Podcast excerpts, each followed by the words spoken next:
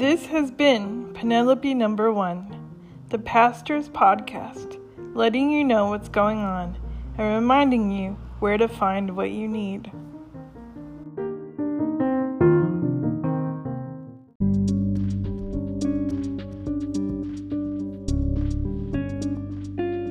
One thing that's hard for me in ethical community is how hard people work to not have to fulfill ethical obligations.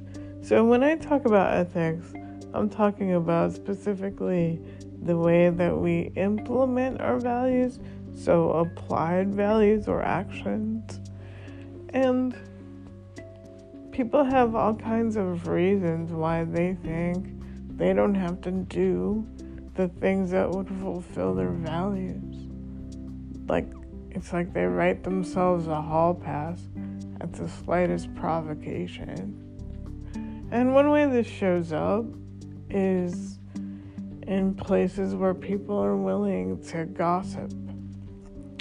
And as someone who's like always involved in community, dealing with gossip is really one of the hardest things I've had to do. And I wish that there had been a class in seminary where you talked about the spiritual discipline of being talked about. Like, what does that mean? What does that mean for my spirit? What does that mean for my practice? What does that mean for my profession? And one of the reasons I find it a hard conversation is that if someone is willing to gossip, they're not interested in the question of what that is. And we can go like from the most generic, like something like talking to about someone who's not present to like a really highly technical halakhic definition of you know what can be said about another person. And i guess i want to spend some time there just for the comfort of it and say that this description like we, when we go through all the parts it's very detailed. It's not like the detailed description itself is going to fix anything, but it gives one topography. And I feel like the one definition or the one topography of how people deal with gossip can be informative enough to inspire other approaches. Besides nothing, right? Nothing is not an approach, or it is an approach, a null approach, right? And education and in other values besides explicit ones. So, the model I'm thinking of specifically is Lashon Hara in the Jewish faith. And it's a statement that could harm someone. That's it. Any derogatory or damaging statement against an individual. Anything which and this is the definition from Maimonides, if it were publicized, would cause the subject physical or monetary damage, or would cause him anguish or fear. These are Lashon Hara.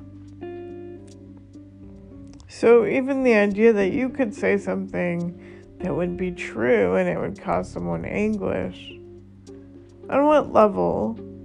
I mean, we're not talking Louis C.K. like don't say the thing that I did because I don't want anyone to know, but more like I've done the amends I can do, and I'm not ever going to repeat it again. And when you bring it up the way you do, all I can do is sit in the shame of it. Something like that would be a whole different way to come to it. But that assumes that people have done their relationship work, that their baggage is current, which is a lot to ask of human beings. I mean, I don't think it's too much to ask, but it's a lot. It can be Lashon Hara, a harmful statement, even if it's true. Even if someone says, Come on, you have to tell. Even if names are left out. Even if it's about the speaker's family. And even if the speaker includes themselves in the derogatory description. So there's a lot of times that it's not just about the intention or the apparent impact, but what the speaker might know to be the ultimate impact. And I just think that's so interesting because it's actually asking for contemplation of speech. Like, really? Whoa. Okay. I'll contemplate before I speak. But the thing is, none of our culture wants to set up that opportunity. So if we really think that contemplation will lead to better application of our values, then we have to make that happen. Slow down meetings Give time for thought. Narrow questions. So that we're not using all of our brain power on the bluntest parts. I mean, that's a dream.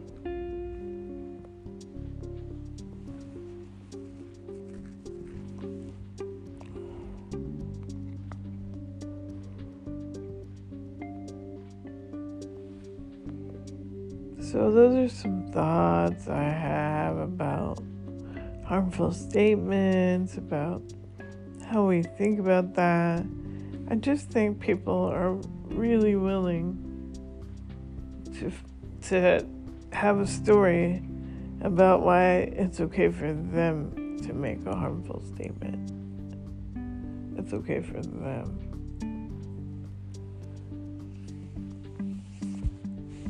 We're complicated. Humans are complicated.